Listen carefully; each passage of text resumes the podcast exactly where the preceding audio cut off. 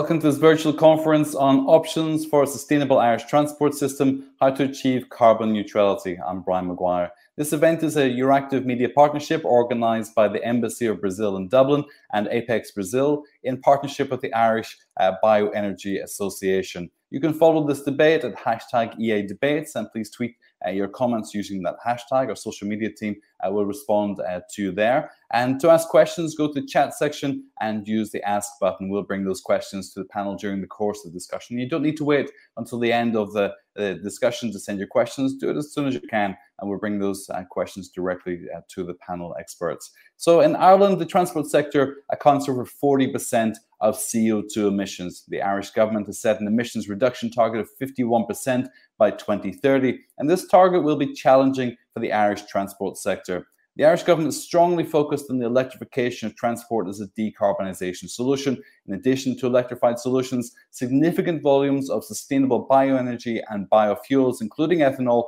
will be needed to achieve the ambitious 2030 decarbonisation targets.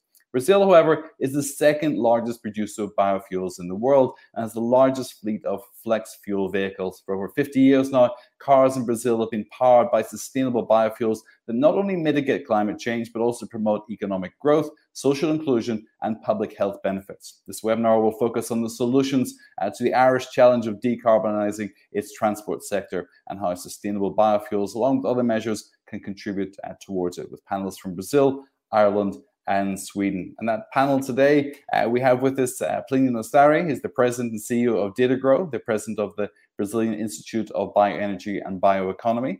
Uh, Emily Rees uh, from UNICA, the Brazilian uh, Sugarcane Industry Association. Uh, Sean Finan, he's the CEO of the Irish uh, Bioenergy Association. James Cogan, he's the Ethanol Europe. And Gustav Melin, CEO of the Swedish Bioenergy Association as well. Great to have all of you uh, with us uh, today. Let me declare my interest in being Irish and married to a Brazilian.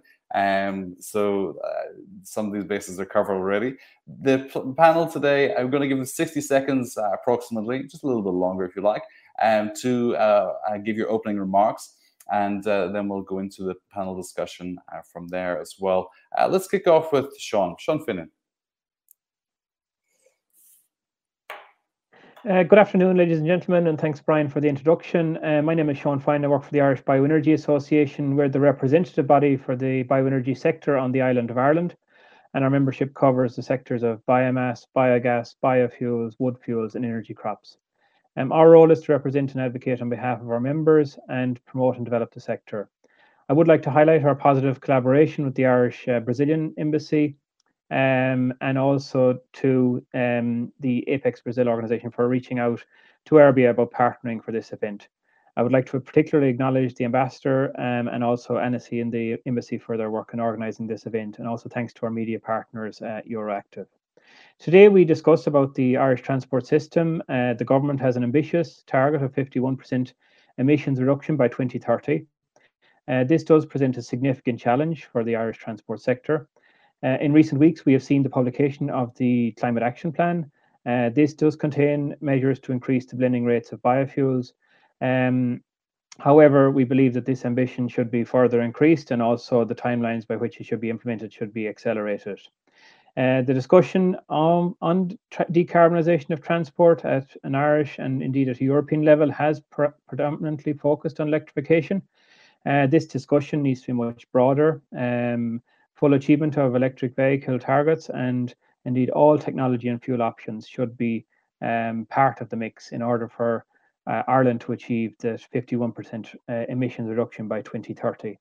There needs also to be a strong emphasis on the roles of ethanol, biodiesel, and biomethane in con contributing to the ambitious government emissions reduction target. And in the short term, there's potential for them for those blending rates for ethanol and biodiesel to increase from their current rates, um, and this should happen, we in our view, straight away. Um, there's also strong potential for biomethane, and recent, um, indeed, an, an, EU Commission study um, did say that the uh, on an assessment of the potential of biogas from digestion in the EU beyond 2030, or sorry, beyond 2020, that Ireland has the largest potential for growth of this sector. So we cannot ignore this, and it needs to be implemented in terms of policy levers in order to make this happen, make this happen.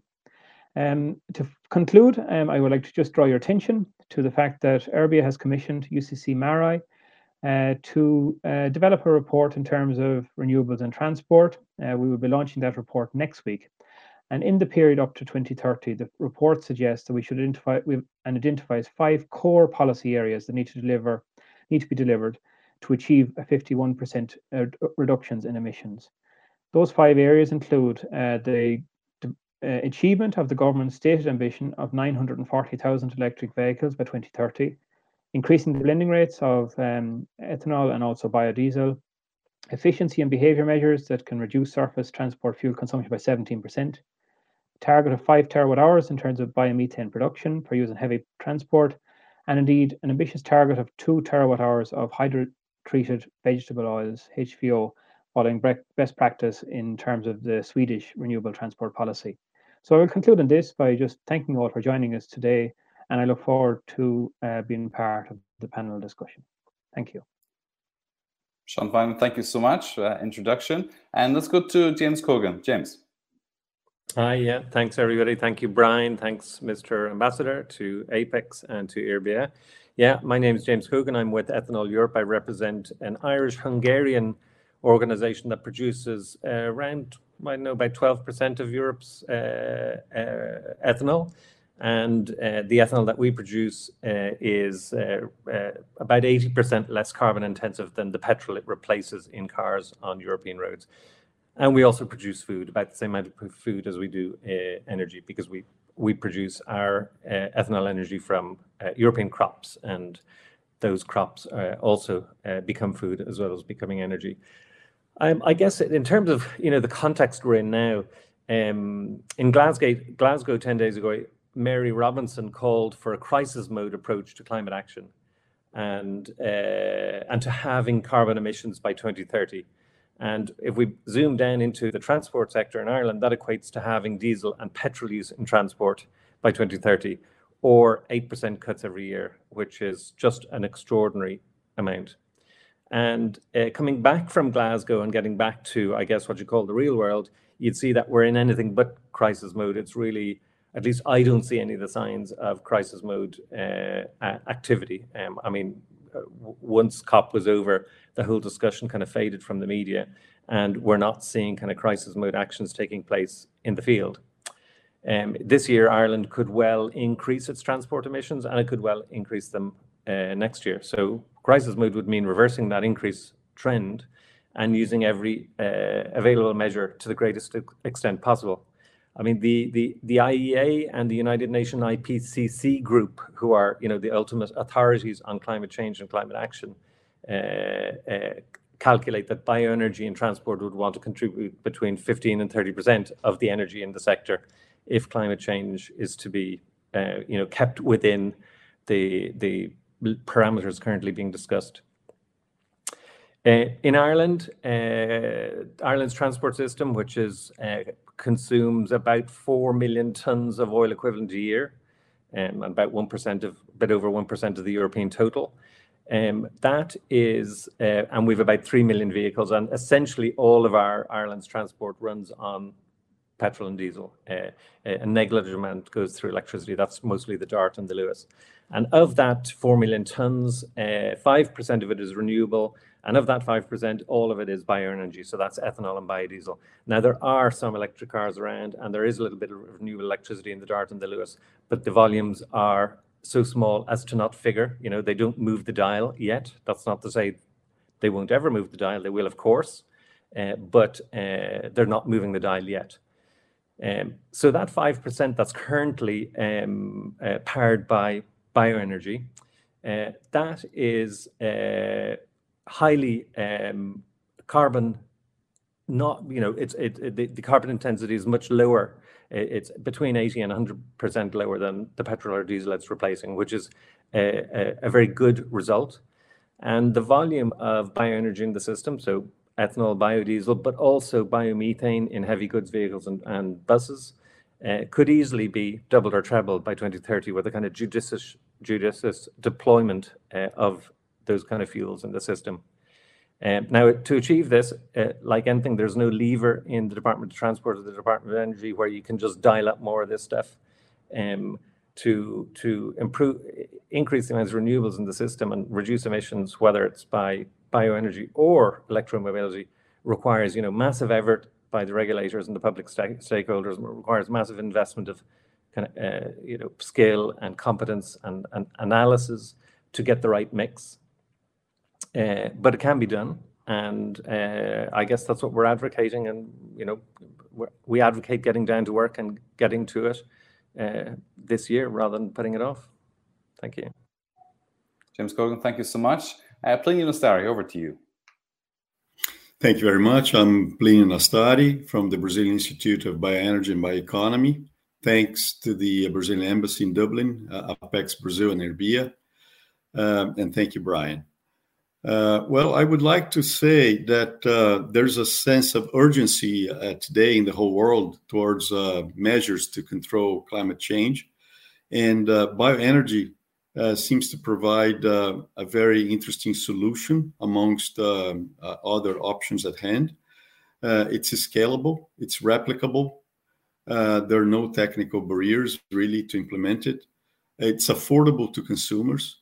And in fact, it it calls for the declaration of vision, which was set in COP23 in Bonn, issued by countries that represent over 50% of world's population and endorsed by the International Energy Agency and IRENA, saying that bioenergy uh, as a proportion of world energy demand must double until 2030 in order to achieve uh, the target of uh, limiting global warming to two degrees uh, two degrees Celsius, and uh, sustainable uh, biofuels must triple uh, in the same horizon to 2030 um, in land, sea, and air to achieve the same target. Brazil's experience in that regard, where 48% of uh, Otto cycle fuels uh, are being uh, substituted by ethanol. 13% of diesel is being substituted by biodiesel, and there's a huge potential for biomethane. provide a very good example that with very little land, in Brazil, in fact, with only 0.6% of Brazil's territory, uh, all this is being achieved uh, in a certified way guaranteeing that there's zero deforestation uh, and there is an incentive for increased efficiency uh, in energy and environmental terms. Uh, this experience shows that it's doable uh, and that is there is um, automotive technology uh, that is capable of using sustainable biofuels, which is capable of meeting the most restrictive um, emission limits. Um, therefore, today, even the so called primitive internal combustion engines are emitting much less than the um, electrified battery electric vehicles, uh, which uh, are so fashionable today um, in many countries.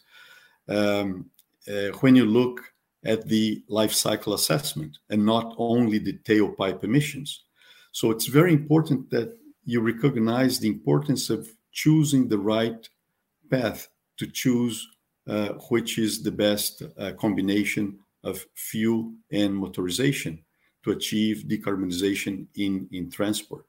So the, the Brazilian experience, the potential that exists in many countries, including Ireland, um, indicate that um, uh, when people seek hydrogen as a solution, we have hydrogen at hand, easy to transport, store, and distribute through sustainably produced biofuels like ethanol and biomethane. Um, and I, I think uh, today we'll have a, a, host of opportunities to discuss how this can evolve, uh, not only in Brazil, but in Ireland and many parts of the world, like it is happening in India, Southeast Asia, Latin America, and Africa. Thank you. Thank you so much. Lots of great points there. We'll pick up on those in the discussion in just a moment. Uh, Emily Rees, over to you. Thank you very much, Brian. And uh, to the Embassy of Brazil uh, in Ireland, Apex Brazil, the Irish uh, Bioenergy Association, uh, for convening uh, this very timely discussion. Um, I'm here representing UNICA, the, the Brazilian Sugarcane Industry Association, and we are the leading trade association for sugarcane industry in Brazil. And that's representing around 50, 55% of the country's sugarcane production and processing, 60% of ethanol production, nearly 70% of all the bioelectricity that feeds into the national grid. Um, during the last uh, harvest, the 2020-2021 harvest, Brazil um, produced approximately uh, 657 million tons of sugarcane. So that's the, the raw material that's used to produce um, over 41 million tons of sugar and also 32.5 billion liters of ethanol um, as well as, um, uh, as we mentioned, uh, uh, quite a lot of bioelectricity that feeds into the Brazilian national grid.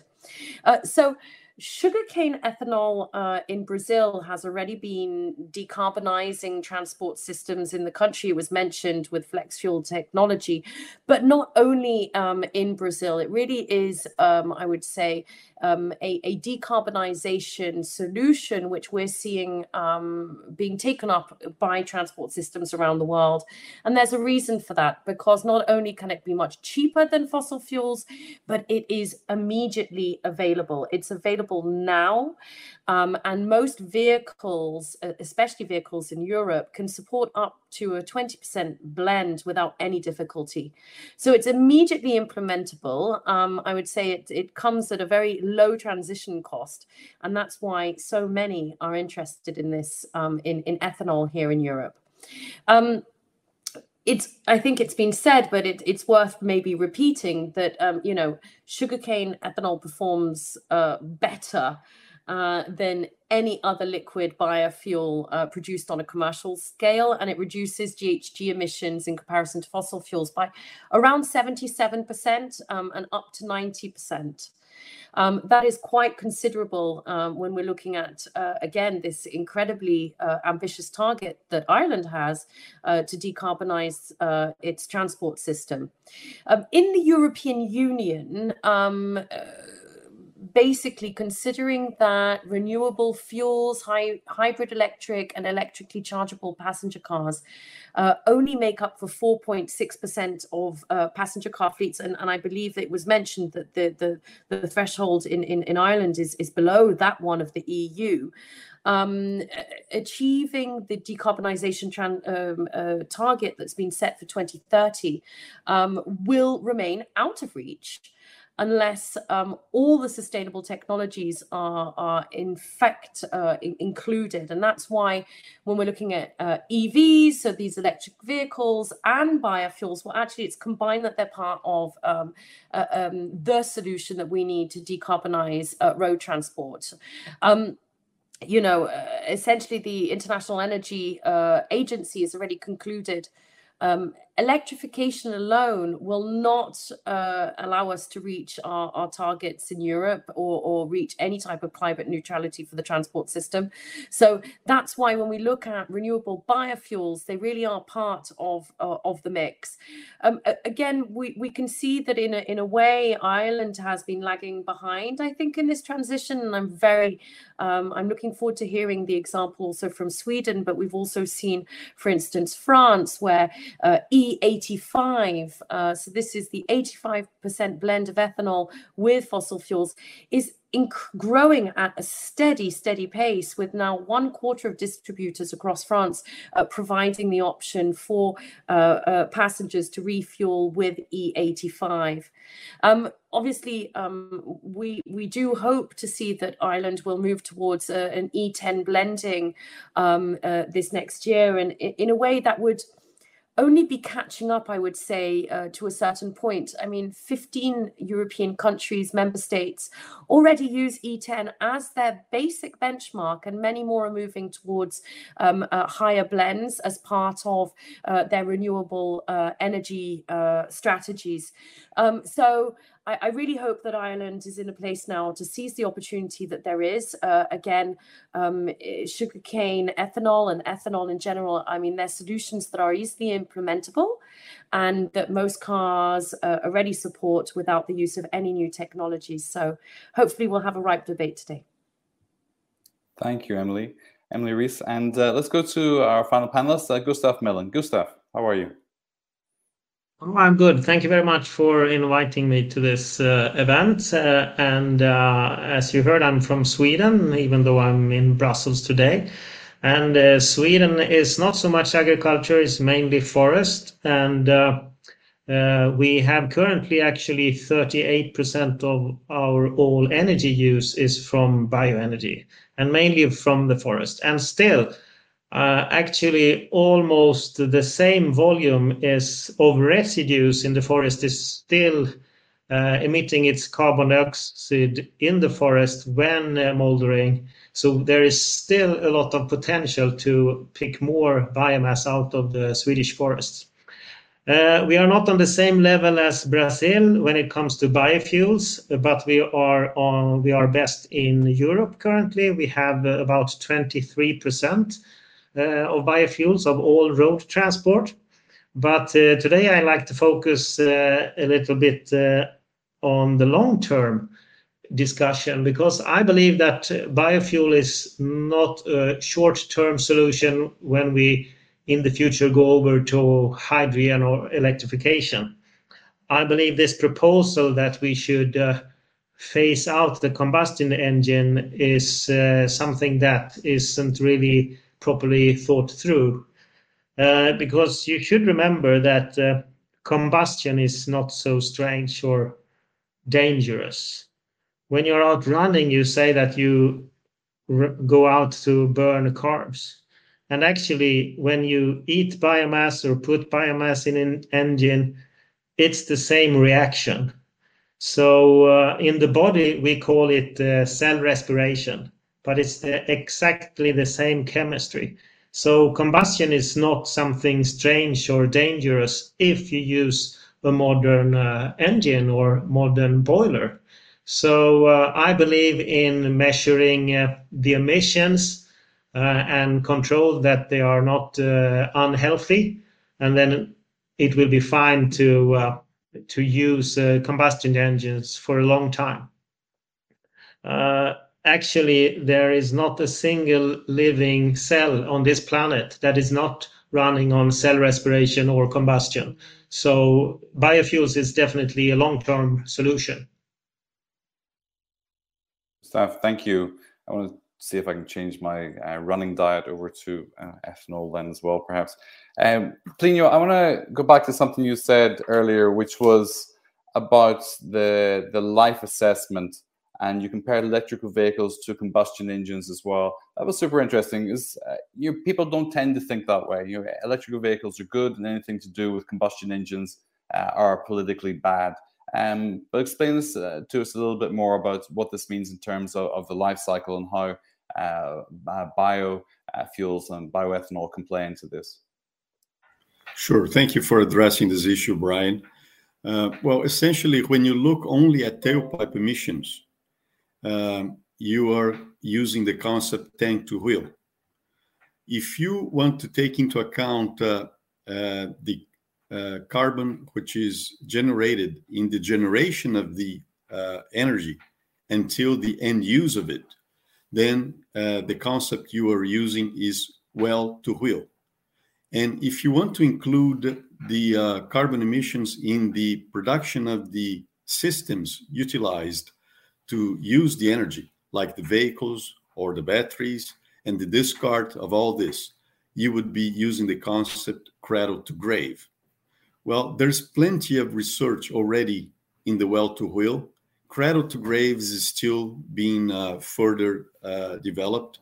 But under the well to wheel, what we know already is that the uh, internal combustion engine using sustainably produced biofuels like ethanol and biomethane um, produce emissions which are much lower than the emissions of the battery electric car, which is currently being precluded as a solution in many countries. So in Brazil, the flex car using ethanol is emitting 58 grams of CO2 per kilometer. While in Europe, the battery electric vehicle is emitting 92 grams of CO2 per kilometer. The hybrids using ethanol, which uh, have been sold in Brazil since 2019, are emitting 29 grams of CO2 per kilometer. So, what we find today is that most automakers are uh, having a difficulty in meeting their targets set for 2020 2021 uh, and on average they are emitting 122 grams while they should be emitting 96 grams today well using ethanol and using uh, in the future more and more biomethane um, uh, what the experience in brazil is showing is that we are already uh, automakers are already meeting the most restrictive uh, emission limits. And this is being done on a very sustainable manner, certified manner, guaranteeing that there's zero deforestation. Uh, so this model um, is now being perceived as being replicable uh, to other countries. Okay. India is pursuing the same objective. Let's come back to this in just a second. Emily, I just want to to to ask about the sustainability element of this as well, because the perception in Europe, rightly or wrongly, is that Brazil is burning uh, rainforests, and there's no way that we could uh, allow further uh, erosion of of uh, the farming agricultural land to produce uh, more ethanol. How does that stack up?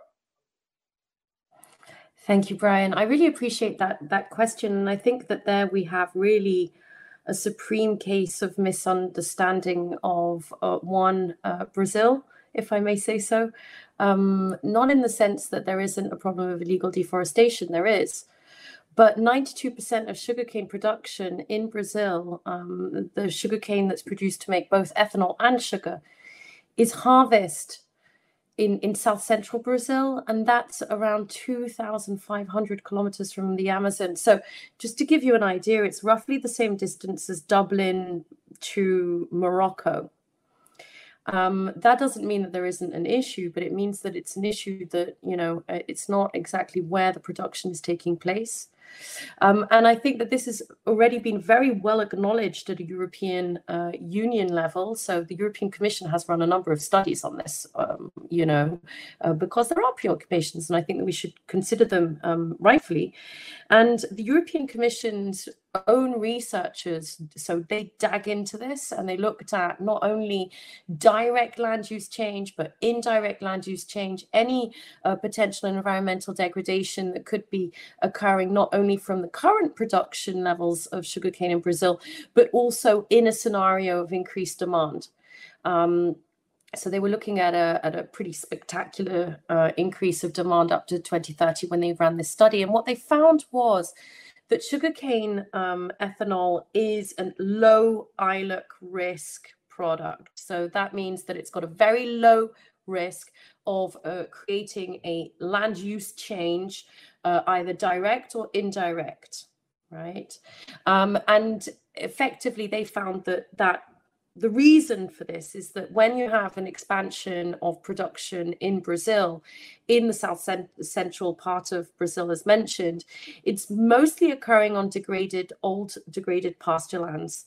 So these are um, fields that are left idle, essentially, um, where there was uh, sometimes uh, some cows, um, but effectively is very degraded. When you bring in sugarcane production, what you're doing is you're putting that land back into um, uh, one, an agricultural production land, but also it means that it falls under the scope of the forest code, um, which foresees that, you know, uh, from 20 to 30% of the land, depending which biome you are in, but for us, I'm talking about the, the south of Brazil in this case, um, would have to be protected, meaning that you're actually going to ensure uh, a reforestation, I would say, of most of those degraded pastures. I mean, I could obviously um, go into this topic in, in a lot more um, uh, detail, but I would like to mention there's another thing.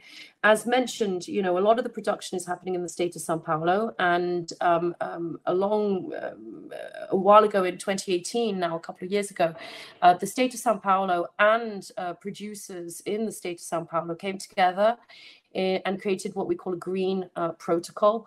And it's not only looking at uh, questions of protecting forests, there is a zero deforestation policy, I, I must insist on that, under the, the, the Brazilian um, uh, biofuels policy.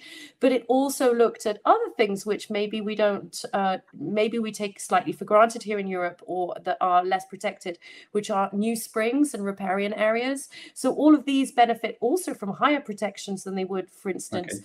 um, under environmental environmental law in Europe. All right. Thank, thank you. Sean Finan, you know, Ireland has the rain, but it doesn't have rainforests. So uh, the, the risk there for deforestation is not going to be the same. How do you propose that Ireland uh, would arrange uh, the production? You, you, pointed out earlier the 2017 uh, Commission report, uh, which identifies Ireland as the, the, the member state with the largest potential for biogas uh, production. So, how would this look in terms of sustainability and even food production and, and the issues that uh, some opponents um, of, of uh, biofuels might present in Ireland?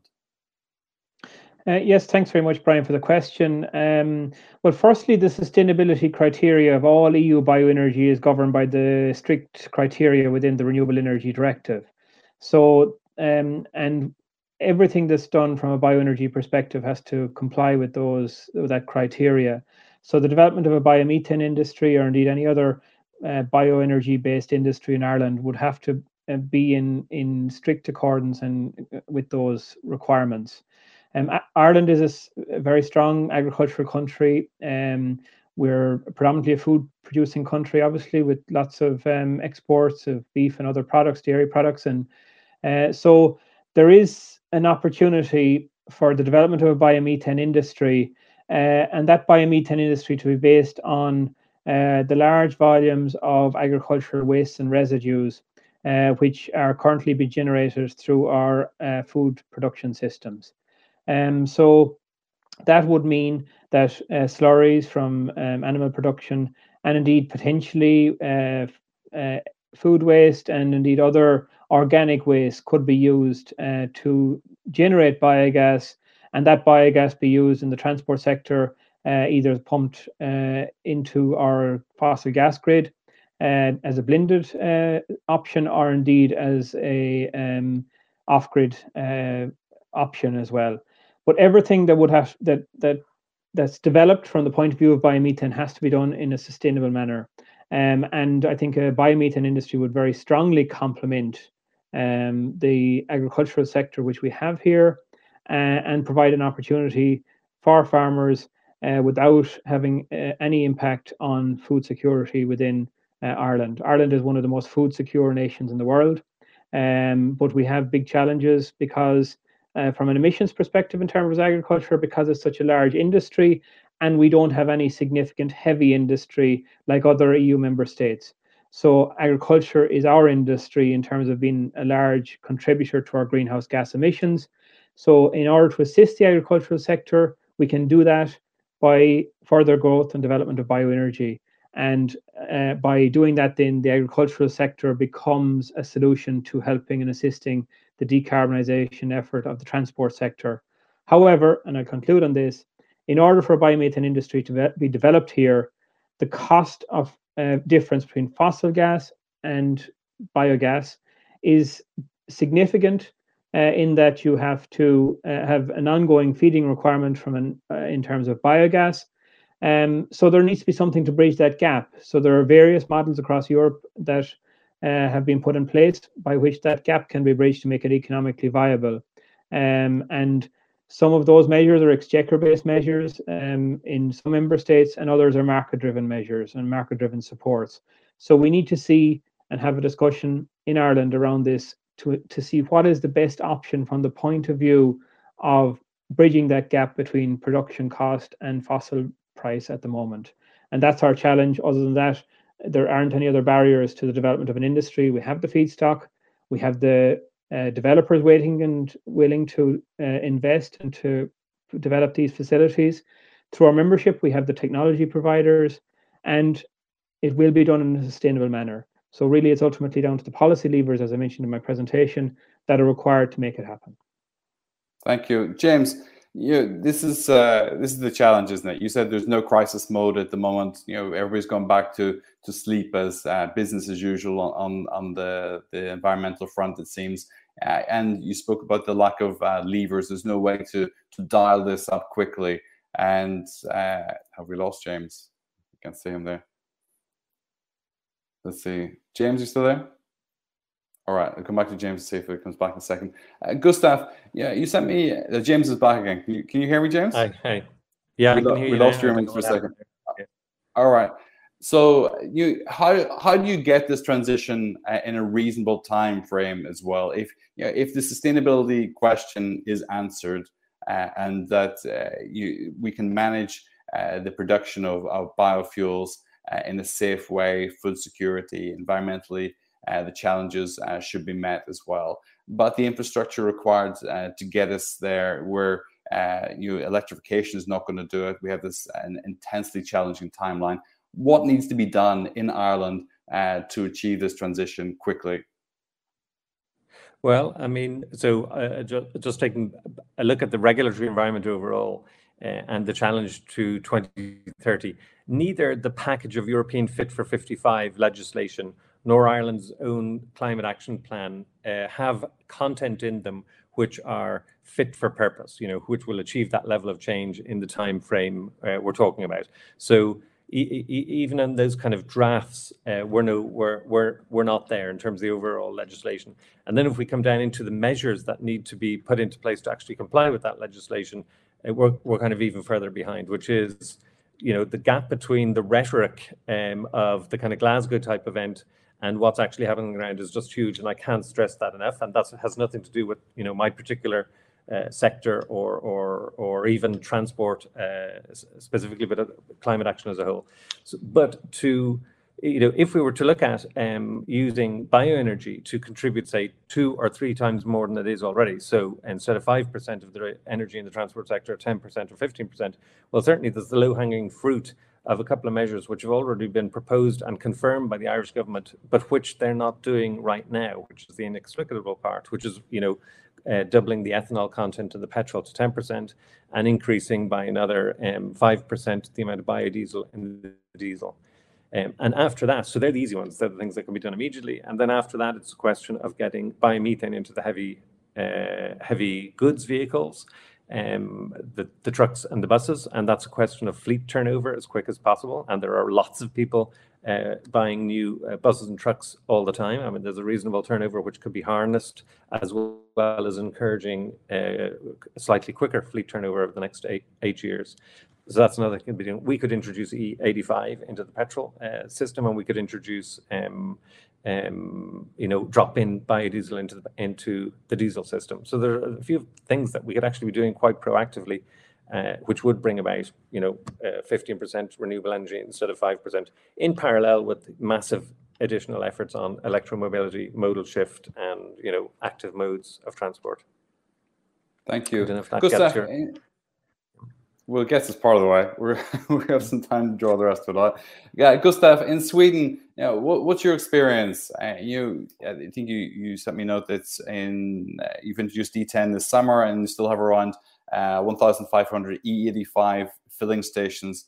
Uh, how long does this deployment uh, uh, take? How long does this transition take? Are you optimistic that this can be done more quickly? The learning curve um, it should be shorter now? Mm, yes, I mean, we started with the E85 in the 1990s. Uh, so uh, we had we have a long history there, and we um, we uh, had a good policy also until 2010. And after 2010, the policy for ethanol development has not been so good in Sweden. So we mainly switched over to renewable diesel. Uh, that was together with the food and feed uh, debate. Uh, and uh, so that hit the Swedish ethanol development. And we found out later, of course, that uh, there is no problem with food and feed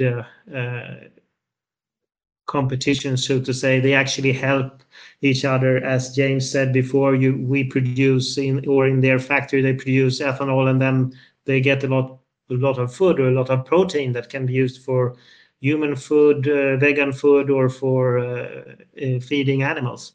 But anyway, that's why we switched over to more diesel. So the main biofuel in Sweden today is HVO. Uh, we also have ordinary FAME, but uh, HVO is the big one. And personally, I run my car on HVO 100%. Uh, and it's available in many filling stations, even though the E85 stations are many more still. Yeah.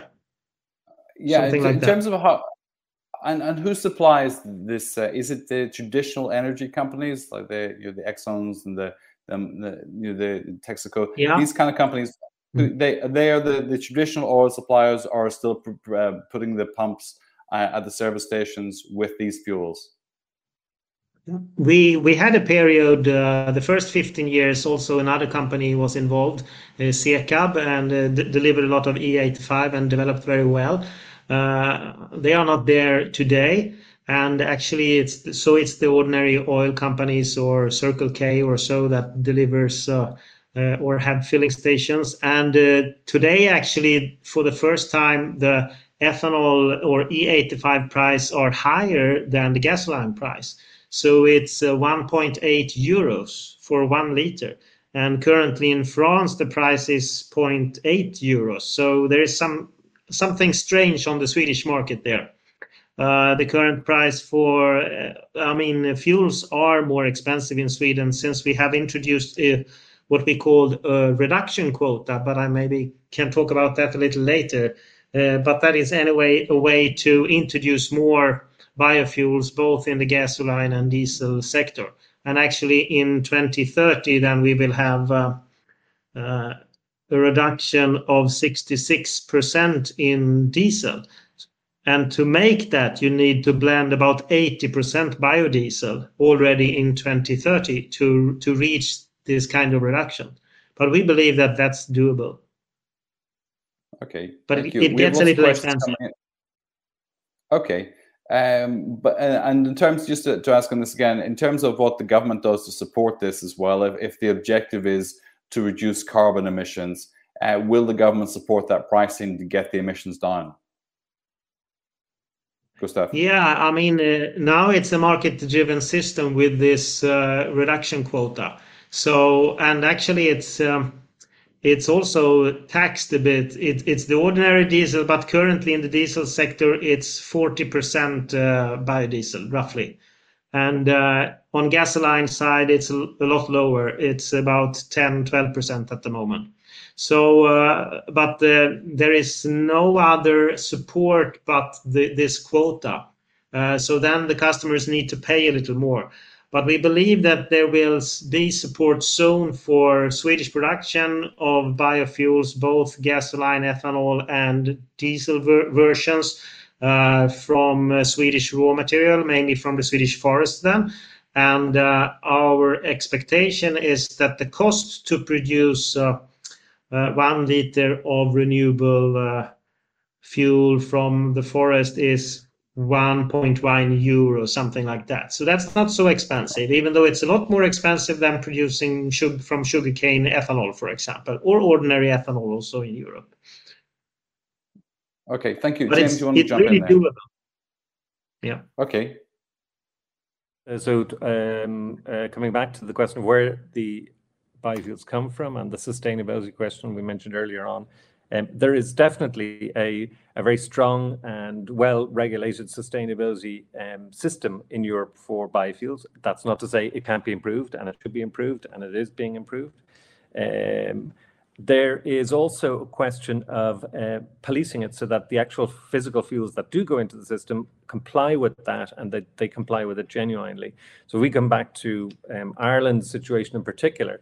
Um, uh, the biofuels that come into Ireland at the moment come from about 70 different countries. So you can imagine that there is just under 200 countries on the planet. So we're taking them in from nearly half of those. And there's about a dozen different types. So there's several different types of ethanol depending on exact the type of biomass or crop it's made from. And there's several different types of biodiesel. uh, of the 70 countries and the 12 types that come into Ireland, it boils down to a large extent to use cooking oil coming from Southeast Asia. The vast bulk of the of Ireland's renewable energy and transport is used cooking oil coming from Southeast Asia, and there in in there's nothing wrong with that. Uh, it's a very good thing, except for um, the system needs to be policed, and that goes for all forms of renewable energy, whether it's going to be you know electricity or um, uh, hydrogen or e-fuels or biofuels. Um, it's uh, for as long as there's an opportunity to take kind of fossil or non-sustainable um, kind of raw materials or raw energy and translate that into um, supposedly sustainable renewable uh, with false documentation or some kind of murky behavior along the supply chain, and it can happen in any sector, then that needs to be policed. And there is a gap in Europe in terms of policing that, and that affects uh, all you know countries who are using biofuels and in particular the use cooking oil areas. So I would stress that the sustainability system is not bad, it's getting better, needs to get better. The policing needs to get better, but that's okay. going to be across all renewable energy sectors. Policing is essential. Okay, Emily, you mentioned about certification uh, uh in terms of, of the sugarcane process uh, as well. You know, there's often a concern when it comes to energy about the greenwashing um, of of products that would come into to the European system as well. You know, would would European, would Irish uh, buyers have confidence that the certification, the quality of, of what's been produced, and the veracity of the data um, is is on point. Thank you, Brian. Um, so I think it's uh, important to come back then to RenovaBio, which is the Brazilian uh, renewable energy or the biofuels national policy of Brazil. And RenovaBio, um, because it's uh, blended into a carbon bond uh, system, uh, which is uh, under Brazil's national uh, nationally contributed determined determined contributions uh, to the COP that we just had recently. Um, all of this is independently audited. So um, there is verifications that occur not only um, I would say, in order to feed into the national program, in order for producers to be able to emit carbon bonds. So they, they emit these CBIOs, which correspond to one ton of CO2 not emitted in the process. Um, um, and that basically is, I would say, the carbon bond uh, uh, trading scheme that we have today functioning in Brazil. So, what that means is that in order to be able to emit these carbon bonds, the mills must prove not only the efficiency of their processes, uh, the circular economy, for instance, that they have put into place in terms of their industrial processes, but also the zero deforestation um, uh, policy, which again I think is important to insist goes way beyond Brazilian national law. So this does not allow a single tree to be cut.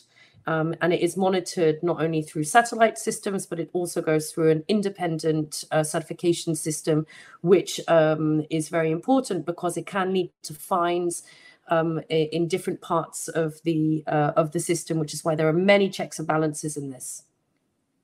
Okay, if you'll allow me just to come back to the E85 very briefly, because it was mentioned. Yes, just briefly. Why is France such a success on E85? Um, very briefly, I think that there have been two points. One, which is that there is a degressive uh, taxation rate system based on the carbon efficiency of fuels um, that was put into place a couple of years ago. And that actually has that's why you've got the 0.85 you know uh, euro uh, per liter um, at the tank uh, occurring in france where you might not find that elsewhere where you'll find that the fuel might not have a specific taxation which is different from that of fossil fuels. So that's uh, the number one criteria and the number one factor the second factor of what's occurring in France, which I think is one uh, certainly for public um, authorities to take into consideration, is that France has allowed um, basically the subsidization by cities, uh, by regions of the conversion box. So this is that small conversion box that you can get fitted onto your motor, which will uh, basically make uh, the car uh, adaptable in flex fuel up to okay. 85. Um, and so, with the subsidization of the conversion boxes, the, the region, uh, some of the so- southern regions of France uh, uh, allow people to go in and get a one euro conversion box. And that is also some of the incentives you can put into place very easily to encourage uh, the bio, the take up of biofuels. Okay, we have some questions on that. Kevin O'Sullivan asked, I have a diesel car at the moment. What adjustment or modifications required to run on bio or ethanol? Emily, same answer that you just gave? So Anyone for biodiesel, it's like. Go ahead, Emily, go ahead. So I, so I mentioned, so in this case, we were talking about passenger cars, which are currently uh, on, on petrol. For diesel, um, we know that heavy duty vehicles are slightly more difficult to tackle in terms of um, the, the renewable energy uh, solutions that are available. Um, so I'm not aware of a current conversion box that would be available, but one could only imagine that that's really where we are heading uh, in terms of the development of that market. But uh, maybe Plinio can um, provide more uh, detailed uh, information on biodiesel? Sure. Um, uh, solution for, for diesel, fossil diesel, would be blending biodiesel or substituting diesel by biomethane. Um, ethanol uh, is appropriate for Otto cycle engines, not diesel engines. So um, for diesel, these would be the, the routes of solution. Thank you. Uh, Gustav, you wanted to add to this?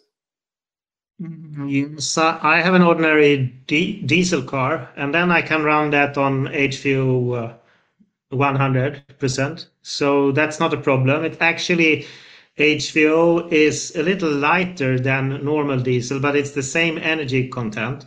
So it's not within the European diesel standard, but it's in the US diesel standard. So the same car in US, uh, they give guarantee if you run on 100% HVO biodiesel, but you don't get that guarantee in Europe.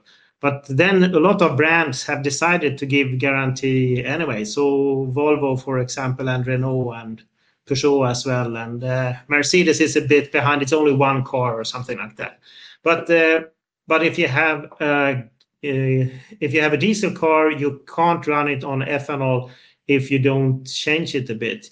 Uh, there has been uh, uh, trials with that, so it's possible to to produce ED95. So it's 95% ethanol, and then there is some ignition uh, material on 5% ignition substances. Substances. So we run in Sweden. We run uh, ordinary diesel trucks and buses on this ED95, and we also changed an ordinary car. It was a Saab uh, diesel car, personal car. Uh, but if you change that, you have to run it only on ED95. And since it's not possible to fuel that, that that uh, won't happen really. But because then you need to fuel only with ED95 then, so to speak. Thank you, James. You want to add something there? Yeah, for the benefit of Kevin, who asked about his own diesel car, uh, uh, uh, these the question of biofuels going into fuels into the existing petrol and diesel supply is about that stuff being those biofuels being blended in at source. So it's not really about the individual consumer, driver, vehicle owner going and making a choice and rolling up and uh, asking for it at a forecourt. Um, at the moment, all of Irish petrol contains 5% uh, ethanol already. That could be bumped up to 10. And all of Irish diesel contains 6 or 7% biodiesel in it already. So they're decisions that are made centrally in the blending of the fuel itself rather than something that individual car owners do themselves. Okay, Gustav, quick uh, follow up there. Yeah, uh, in ordinary diesel, the usual blend of RME or FAME is 7%. But actually, the if you have a very good quality on RME, you could run your car on 100% RME as well. I know several of the suppliers of uh, uh, RME uh, that does that, but it, that's not approved by the car producers yet. Okay, thank you. To scan through some of the other comments here. Claire Ward says, Where's the source for these numbers in CO2 per kilometer? Uh, can we have links afterwards to resources? Uh, I guess so. I'll ask the team if they can uh, work that out. Thank you. Um, Claire also uh, said that 0.6% uh, of Brazil's landmass is 500,000 million kilometers square. I'll take your word for it, Claire. This is an area six times the size of Ireland how is it scalable to the world's population without causing deforestation? Maybe somebody in the panel wants to take that. Nick Armstrong says if biofuels are not derived from waste, etc., is produced from logging a forest, then there is uh, a rise in greenhouse gases. I think we, we touched on this already, uh, which will not be reabsorbed into new trees for decades, but sustainable can sustainable low carbon sources of biofuels contribute more than a small amount of fuel. And see what the panelists say with that. And uh, also, uh, Des Phelan Des says timber haulage in Ireland is currently hauled by diesel trucks, uh, gross vehicle weight 46 tons from mountainous terrain. What bio uh, liquid fuel can we pursue HVO? Let's take that question first from Des. Panel, who wants to have a go at that? Uh, Sean? And then uh, Plinio? What we, uh, as James has said, um, a lot of the blending is done at source. So for that that truck driver or the truck operator to do their own um, inc- improve, increase the blending rates of their own fuel uh, is impossible unless we get uh, that blending done at source. The only thing that could be done is that that truck, uh, when that's been replaced, could be changed to a potentially biomethane truck, and that biomethane could be gener- uh, indigenously generated and supplied. So, um, as James has said, um, it's at source that the blending would take place. Um, but uh, the carbon footprint of that particular vehicle would be significantly increased as a result of increasing the blending rate if it's a diesel truck uh, of um, biodiesel. Um, we have members that are currently involved in biodiesel production um, and um, they have the capacity to uh, further increase and enhance that production as well. So um, at an individual level, as James has said, it's it's not possible for a decision to be taken by an individual truck driver, uh, but uh, they can be supportive of a of a, a, lobby effort to increase the blending rate, and that would assist us in our efforts to ensure that that happens and help from a, a carbon perspective. Okay, so until the, the fleet turnover happens and they can change the vehicle, um, then lobby for the, the change in the blend. Uh, Plinio, you wanted to add there? Uh, sure. Uh, uh, first of all, the source of the uh, data that I mentioned uh, is um, MAHLE, which is a major auto part manufacturer in Brazil, and supported by the Brazilian um, Association of Automotive Engineers. Um, talking about um, the amount, the land mass occupied with sugarcane uh, for energy in Brazil, uh, well, first of all, let me recall that 19% of Brazil's uh, supply of energy um, comes from sugarcane. It's the second largest source of energy in Brazil, uh, uh after only oil, um, which accounts for 33%. So sugarcane is 19%. And this uh, landmass, which is 5.1 uh, hectares, um, uh, for Brazil, uh, it's really um, a drop in the bucket. Uh, just to recall, what is the size of Ireland? Ireland is 8.44 million hectares. So it would be pretty much 60% of the land of Ireland, which is responsible for substituting almost 50% of Brazil's gasoline. And let's recall that Brazil is the third largest user of fuels in transport in the world. So uh, these are big numbers. Brazil is a, one of the 10 largest economies in the world, but it just says that it's doable. Um, um, the, uh, the amount of land which is occupied by mankind uh, for um, uh, all users is 1.5 billion hectares uh, uh, all over the world. So, you know, we are talking about um, uh, eventually the need of 40 to 50 million uh, hectares um, going into the future to achieve uh, a, a, more extended use of, of bioenergy for transport around the world. Okay, but like you say, it's doable. Uh, from Tom Beresford, uh, are there specific technology developments required in an Irish context? I know we've touched on some of this. Um, Sean, James, in particular, anything you want to add to to that question, Tom? Any, any specific technological developments required? Um, I think if you look at it, um, sorry, James, want... okay, I just well, come in first. So... I think if you look at it, uh, sorry, James, go on.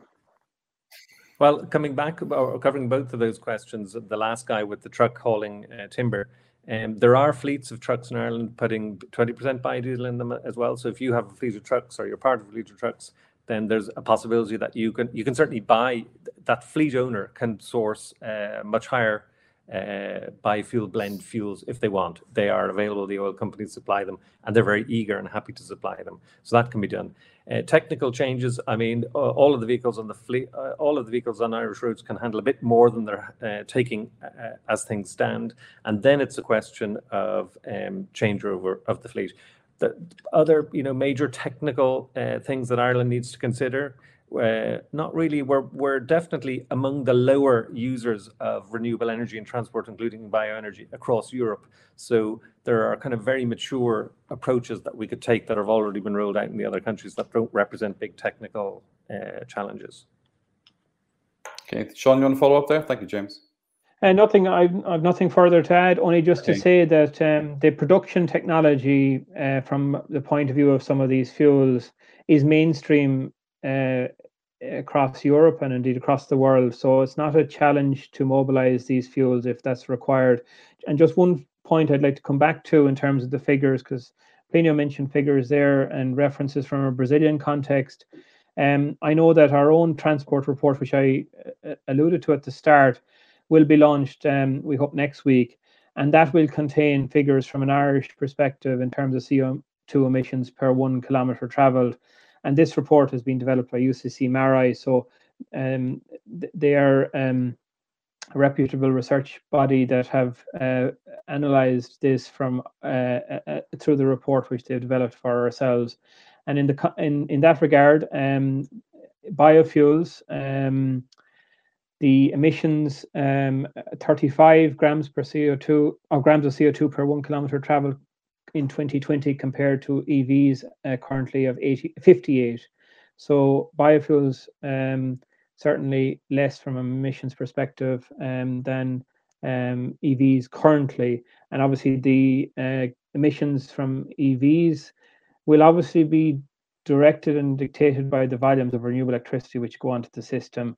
And Ireland has ambitious targets uh, for the development of renewable electricity up to 80% renewable electricity by 2030 um, so as that renewable electricity mix increases, your electric vehicle um, emissions intensity would reduce, obviously. Okay, thank you. Uh, so one more question, I'll go back to Emily and talk about greenhouse gas emission reduction.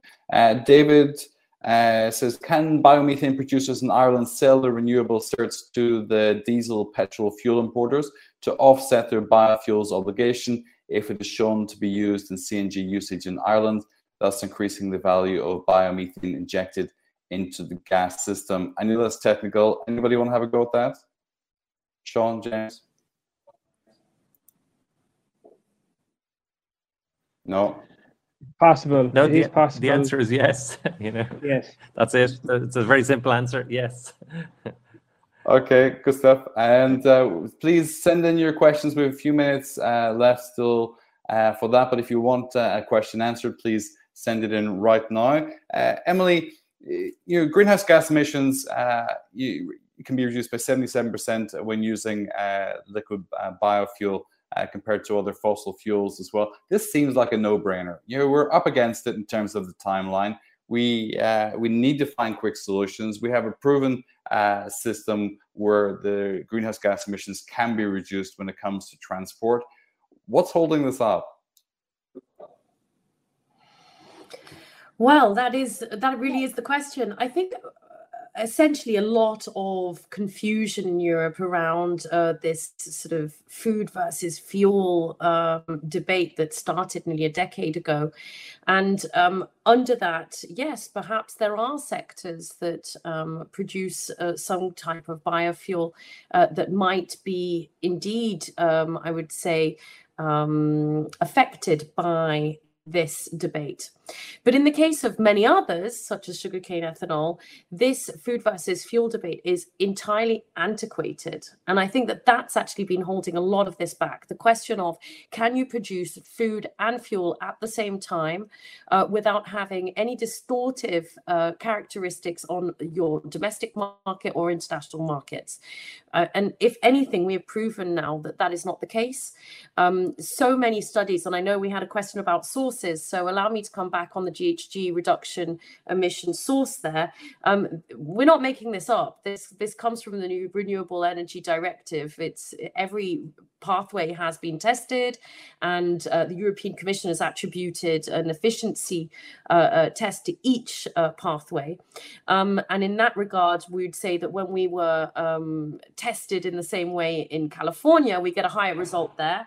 Um, that just depends on each, um, I would say, country's own methodologies. So um, I, I, will, for the purpose of this debate, remain on the figures which are provided by the European Commission. Um, again, I think that that really is the question that's holding things back. I think what was very interesting here, uh, and as mentioned by other uh, fellow panelists, um, is the question of uh, a, a potential displacement of carbon emissions from transport into um, energy production, and these need to be considered. So, uh, for instance, if you are going to go uh, down the electrification pathway, then obviously uh, the the uh, you are going to be moving your emissions from that transport uh, um, bucket into the electricity production bucket. So we need to account these things. Um, in the case of Brazil, what's happened is that with the generation of bioelectricity as a, a byproduct of the uh, sugarcane processing um, industry, um, what's happening is that the bioelectricity generated is also uh, feeding into the electrification of fleets in Brazil. So we have a much more, I would say, integrated market. Um, and again, um, if I had one thing to say here is uh, is maybe um, uh, to, to, to look at all solutions and not necessarily be uh, closed off to any. Uh, do the data checking, and of course, any um, any further source of information and such. We're very happy provide. Thank you, Emily. Uh, Gustav, quick follow up on that. Mm, yeah, I would like to mention about, I mean, the EU policy is currently that we should phase out uh, biofuels from energy crops. But if you consider the data from the Food and Agriculture Organization, from the UN or USDA, the US Department of Agriculture, and, and uh, I have looked on the data from 60 years back. And then if you compare uh, the growth of the world population from 60 years back uh, and today, and also the grain production per hectare. So actually, the grain production per hectare has been 1.9 uh, percent increase every year, whereas the population has been growing by 1.6 percent. So uh, okay. uh, we grow more food per hectare every year uh, than, and that increase is quicker than the population increase. So there is no food versus fuel conflict, and I guess you all know that because uh, I mean EU has paid European farmers since 1990 or some years before 1990 not to produce food because we have a surplus production of food, and it's a similar situation all over the world at least everywhere there where people have money, they also get food. So there are always other reasons uh, for for people not getting food, so to say. So I believe that we should definitely uh, use some of the European land, arable land, also in the future to produce uh, energy and uh, biofuels. And uh, Ireland should, uh, in my opinion, not only use uh, waste volumes to produce biomethane, you could also have ethanol factories from corn or wheat or so to produce your own fuel. Excellent, thank you. It seems to me this is uh, partly an economic answer as well. There's job creation opportunities within this. There's, there are different uh, market stimulus opportunities, the innovation uh, that can be driven through this as well. So th- there's much more to be gained than, than simply those absolutely critical uh, the the reduction of greenhouse gases. Uh, one more quick comment from our audience, and then we're going to go to do our wrap up uh, remarks. And not to just to show that we do pay attention, Claire Wads Uh, she says a question on sustainability. Uh, no, this there's one on indigenous people which has disappeared. Um, Claire was asking why we didn't have indigenous people here. Soon to have a panel on Brazilian deforestation of indigenous people. Amazon sees worst deforestation levels in 50 years. Uh, Claire, I think we, we, touched on this earlier. First of all, uh, the production of uh, sugarcane doesn't take place uh, almost, uh, almost exclusively outside of, of, the Amazon. So indigenous people uh, wouldn't be directly impacted uh, by the state of Sao Paulo. is, not an area where indigenous people um, are numerous. Uh, so I think that's why we wouldn't have someone from the indigenous population here. It's simply not a, a significant part of this uh, conversation, though your point is noted. Uh, thank you. And uh, quick comment from Emily on that, and then we're going to go to wrap up remarks. Emily. Thank you very much, Brian. I'd like to pick up on this point because I think that we have a big mix of debates here. Although I am glad to be um, representing uh, uh, the gender diversity today, which uh, obviously could be improved. Um, but I mean, let, us be very clear about this. Um, um, as anyone who is interested in the deforestation debate in Brazil or worldwide knows, uh, the European Union um, adopted a regulation or a proposal for a regulation on the 17th of November to cover the question of embedded deforestation in commodities which are exported to the European Union. As you'll see from that uh, list of targeted commodities which has been drawn up by the European Union, we know which are the commodities worldwide that are drivers of deforestation. We know which are the derived products, which also create um, an appetite, I would say, for the embedded deforestation um, that is consumed here in Europe there's a reason sugarcane ethanol and sugarcane products are not involved uh, in that proposal or not included in that list. It's because they are low ILUC risk products and they've been certified as such not only by the European Commission, but also, again, it's an independently audited process. Um, the, the producers of sugarcane ethanol do not engage in illegal or legal deforestation and are, again, present in the south central region of Brazil that is in the south of Brazil, where it can actually get quite cold. Um, perhaps not as cold as today, uh, but uh, I think uh, that there, there is quite a lot of misunderstandings in this discussion. So hopefully that will have clarified. Thank you, Emily. Okay, let's go to a wrap up. Let's, we'll go in the same order uh, that we started as well. So uh, let's go to Sean. Uh, thanks very much, Brian. And yeah, uh, thanks very much, Brian. I think clearly um, we have advocated today that bioenergy can play a very important part in a future energy system. Um, and that in order to tie this back to our, our theme of today, a sustainable Irish transport system and how to achieve carbon neutrality, I think the message needs to be very clear. Um, it will need all options from a technology and fuel point of view uh, for that to happen. And um, uh, so, alongside an ambitious rollout of electrification, electric vehicles, we need to ensure and increase the blending rates in terms of biofuels and develop an indigenous biomethane industry. Um, and really, all I can do is call on our regulators and our policy makers and our government to make that happen by working uh, to put the legislative framework in place that those blending rates can increase. And we as an organization and as an industry and our members are more than willing to work with uh, all stakeholders in order to ensure that we can decarbonize the transport system and that bioenergy is a strong part to play in that mix. Thank you. Thank thanks, you, Brian, Sean. for your Excellent. own facilitation. And also, I'd just like to finally, um, again, acknowledge the uh, Embassy of Brazil, Dublin, Apex Brazil, and indeed uh, our speakers and um, and attendees for this, today's session and yourself, Brian, as well, for Thank facilitating from your active. Thank you. Cheers. Thank you, Sean. James, over to you. 30 seconds. Okay, so uh, okay, we make ethanol, but uh, it's no longer our primary thing. We make plant protein, and we will make more ethanol in the future, which will be available for the fuel, but primarily because we'll be making more plant protein, and the ethanol will be uh, kind of a co-product of that. Uh, quickly, the European Commission will become less relevant over the next eight years because the, the crisis is something that the Commission is not uh, designed to sort. It'll be something for member states to do.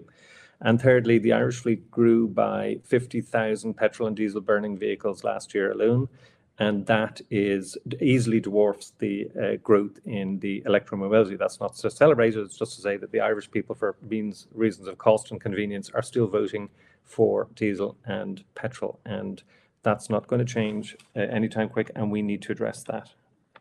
Anyway, thank you. Excellent. James, thank you indeed. Uh, Plinio, over to you, 30 seconds. Thank you, Brian. Um, final note, um, I think electrification is a tendency, but um, the battery is only one option. You can do electrification with biofuels through hybrids and fuel cells uh, nearly in the future. Uh, there's also a lot of room to improve the efficiency in internal combustion engines using sustainably produced uh, biofuels. So uh, there is proven record uh, about this in the world, and uh, it's scalable, replicable, affordable, uses the same infrastructure. Um, it's drop-in, so um, it should be considered as a viable option. Thank you. Excellent, Plinio. Thank you. Uh, Emily, 30 seconds. Very briefly, I mean, uh, ethanol again is already decarbonizing transport systems around the world. Um, it's cheaper than petrol, uh, most of the cases, and um, it can be made available now. So I really do hope that um, Ireland takes uh, the the next step forward to um, at least put that basic benchmark E10. Thank you, Gustav.